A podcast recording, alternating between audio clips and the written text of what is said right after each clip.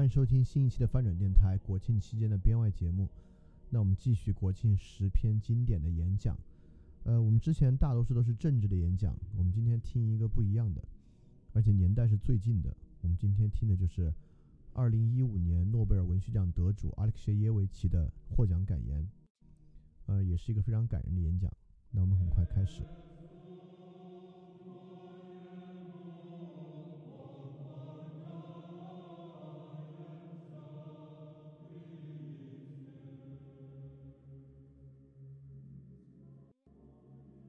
并不是一个人站在这讲台上，还有一些声音围绕在我身边，数以百计的声音。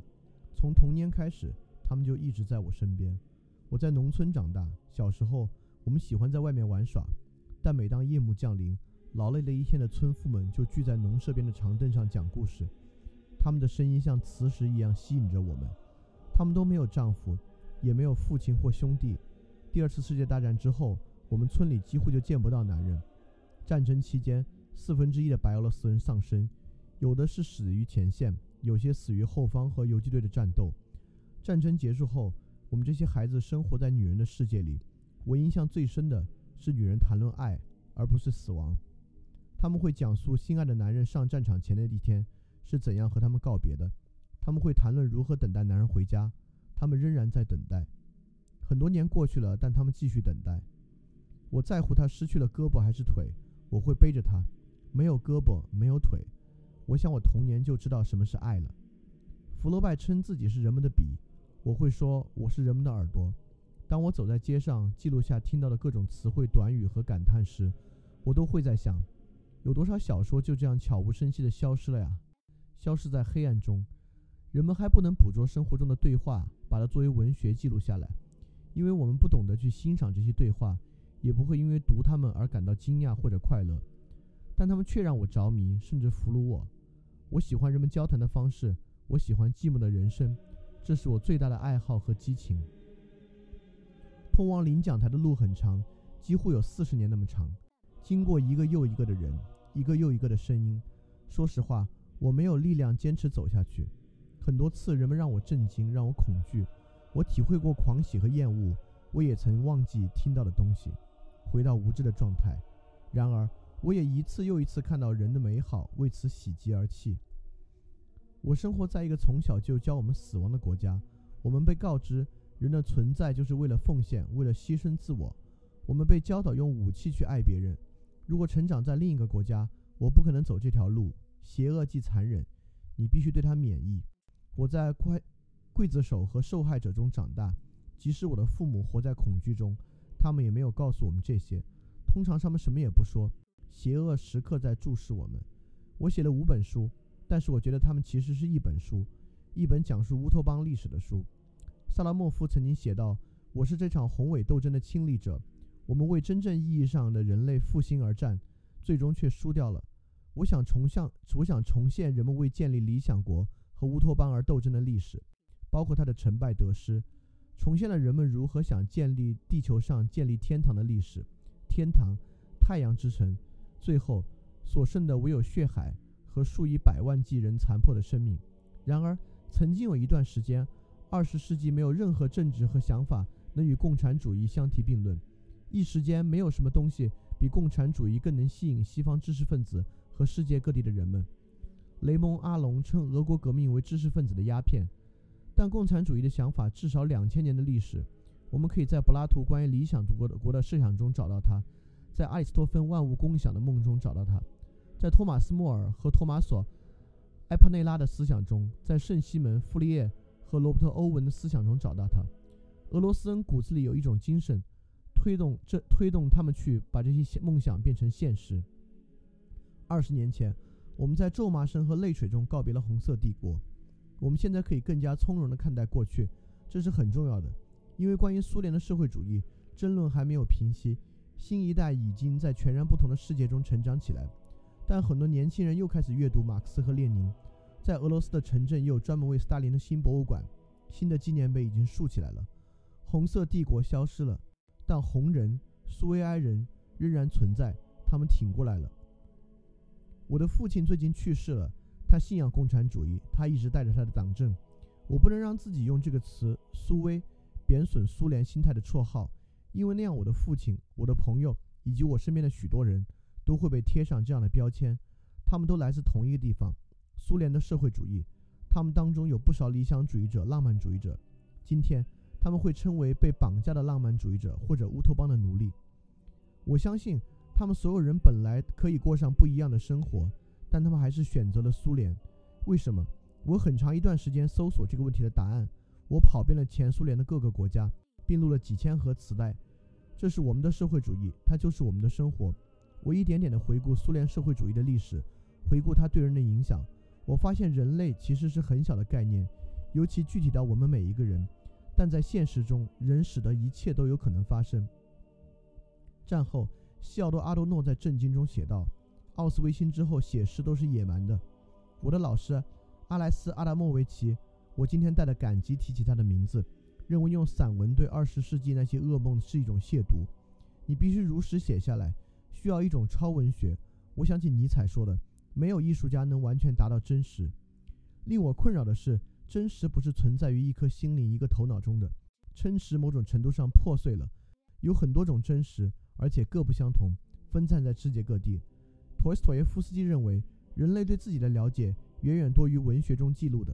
那么我在做的是什么？我收集日常生活中的感受、思考和话语。我收集我所处时代的生活。我对灵魂的历史感兴趣。日常生活中的灵魂，被宏大的历史叙述忽略或看不上的那些东西。我致力于缺失的历史。经常有人说我写的不是文学，是文献。今天文学是什么？谁能回答？我们生活的节奏空前的快。内容打破了形式，也改变了形式。一切东西都在超出原有的边界，音乐、绘画，甚至文献中的语言也在逃离原本的边界。在真实和虚构之间没有界限，它们相互流动。见证者不是中立的。讲故事时，人们会进行加工创造，他们与时间角力。他们是演员，也是创作者。我对小人物感兴趣。我认为他们是渺小却伟大的人物，因为痛苦能塑造人。在我的书中，他们讲述自己的历史，更宏大的历史也从中显现。我们没有时间来理解已经发生以及正在发生的事情，但是我们需要说出来。首先，我们需要清楚地表达出来，但我们害怕这样做。我们还没有准备好去面对我们的过去。在陀思妥耶夫斯基的小说《群魔》中，沙托夫一开始就对斯塔夫罗金说：“在无限的世界里，我们是最后一次相遇的两个生物。别用那种腔调。”像一个人一样说话吧，至少用人的声音说一次话。我和我的主角们差不多也是这样对话的。人们从自己的时代发生，但人的心灵是难难以抵达的。这条路被电视、报纸以及这个世界的迷信、偏见、谎言阻隔。我想读一读我的几篇日记，展示时光如何前行，观念如何死亡，我如何追踪他们的轨迹。我得承认，我也不是突然间就获得了自由。我真诚地对待我的受访者，他们也信任我。我们每个人都有自己通向自由的一条路。在阿富汗之前，我信奉人性化的社会主义。当我从阿富汗返回，我不再抱任何幻想。原谅我，爸爸，我对父亲说：“你从小教我信仰共产主义，但当我看到那些年轻的孩子，就像你和妈妈教的那些苏联的学生，他们在外国杀死无冤无仇的人，这已经足够让你们的教导化为灰烬。我们是凶手，爸爸，你知道吗？”我父亲哭了。许多人从阿富汗回来就获得了自由，但也有特例。那是在阿富汗，一个年轻人教训我：“你是个女人，你懂什么战争？你以为成千上万的人是怎么死的？和书里和电影里一样。”昨天我朋友被杀了，他脑袋中枪，然后还跑了几米，想去接住被打出来的脑子。七年后，同样是这个人，已经成了一个成功的商人，喜欢四处讲阿富汗的故事。他说我。你干嘛把书写成那样？太吓人了！他变了，不再是以前我在死人堆里遇到的二十岁的怕死的年轻人了。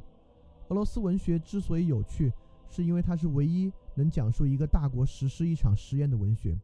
我常被人问，为什么你总是写悲剧？因为这是我们的生活。虽然我们现在生活在不同的国家，但是红色的人无处不在。他们来自于过去共同的生活，带着共同的记忆。很长一段时间。我都抗拒写切尔诺贝利，我不知道该怎么写，用什么工具，从哪入手。我们这个位于欧洲角落的小国家，以前一直被世界所遗忘。突然之间，人人都在谈论它。我们白俄罗斯人成了切尔诺贝利民族，成了第一个触碰未知的民族。人们这才明白，除了共产主义、民族主义和宗教主义的挑战，前面还有更普遍的、更凶猛的问题等待着我们。切尔诺贝利之后，我们已经隐约看见了。我记得一个老出租车司机因为鸽子撞上挡风玻璃而绝望的叫骂：“一天撞死两三只。”报纸上却说情况都在掌控之下。和阿富汗一样，切尔诺贝利把我们造成了自由的人。帝国的没落令所有人疑惑，人们为日常生活发愁：拿什么买东西？怎么活下去？相信什么？这次要喊什么口号？如何学习不再依靠伟大的思想活下去？最后一个问题对所有人都是陌生的，因为从未这样经历过。红色的人面临成千上百的问题，而答案需要他们自己寻找。在获得自由的头几天，他们感到前所未有的孤独。我四周全是心慌失措的人们，而我聆听他们。我合上了日记。当帝国崩塌的时候，我们该怎么办？过去，世界是分割开的，是刽子手和受害者的，是兄弟和姐妹的，是战争的，是选民的，是嫉妒和是技术和当代世界的一部分。我们的世界也分为两类。被监禁的和那些监禁他们的人，今天有斯拉夫派和西方派之间的分别，有法西斯叛徒和爱国者之间的分别，还有谁买得起和谁买不起之间的分别。对于后者，我会说，对追随苏联社会主义的人最严酷的折磨，因为就在不久之前还是人人平等的。红色的人无法进入自己餐桌旁憧憬的自由世界，俄罗斯离他而去，他感觉一切都被夺走了，他感到屈辱、愤怒和危险。我在俄罗斯各地采访，听到了各样的言论。俄罗斯人并不想真的致富，他们甚至害怕他。俄罗斯人想要什么？只有一件事儿：谁都别富起来，不能比他自己富有。这里没有诚实的人了，但还有圣洁的人。俄罗斯人不懂自由，他们需要哥萨克和鞭子。没人有精力再搞一场革命了，也没有精力疯狂了。我们丧失了这种精神。现在的俄罗斯人需要那种令人不寒而栗的思想。我想说的。我们失去了一九九零年代本该拥有的机会。问题出现了：我们应该拥有什么样的国家？强大的还是令人尊敬的，让人们能体面生活的？我们选择了前者，前者，强大的国家。我们再次活到了权力时期。俄罗斯人和乌克兰人打，那是他们的兄弟啊！我的父亲是白俄罗斯人，我母亲是乌克兰人，很多人都是这样。现在俄罗斯的飞机又在轰炸叙利亚。充满希望的年代被一个充满恐惧的年代取代了。这个时代转身倒退，我们生活在一个二手时代。我有三个家：我的白俄罗斯祖国，它是我父亲的祖国，我一辈子都生活在这里；乌克兰，我母亲的祖国，我出生在那里；以及俄罗斯的伟大文化，没有它，我无法想象现在的自己。这些对我都很宝贵。但是在今天，我们已经很难再谈论爱了。